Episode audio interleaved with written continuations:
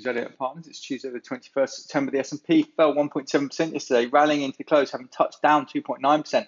As market participants are hopeful the upcoming earnings season will be positive and enforce the buy the dip mentality that this market has been in for the last 18 months, in fact, well before.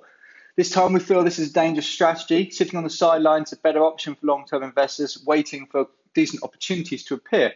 Cable 136.70, Bitcoin 42,820, Brent holding up 74.19.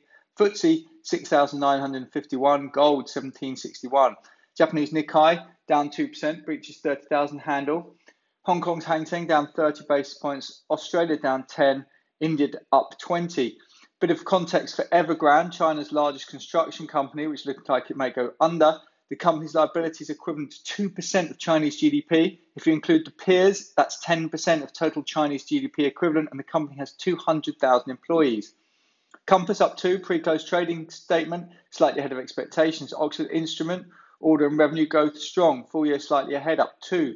Pension fees unchanged. Appreciate Q2 billing up 3.6%, up 2%. EasyJet says there's been no approach from IAG. Alphawave raises full year guidance to excess of 75 million, up five. Mattioli Woods revenues up 7%. Dividend 13.5, down 3. Stagecoach confirms in talks with National Express on possible all-share deal.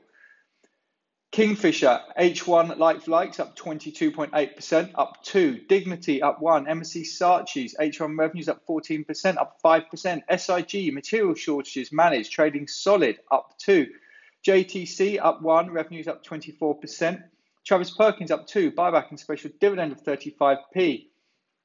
Kape, H1 revenues up 62%, trading up 3, and Knights report strong momentum from 21 continues to 22, up 1. Upgrades and downgrades, Rathbones rated new buy overweight at Barclays, Brewin Dolphins new overweight at Barclays, Quilter cut to hold at Barclays, and Finsbury Food raised to buy at Investec.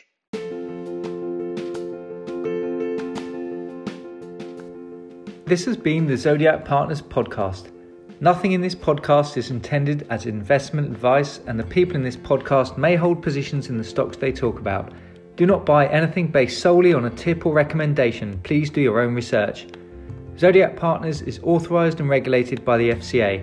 Please visit us at www.zodiacpartners.co.uk.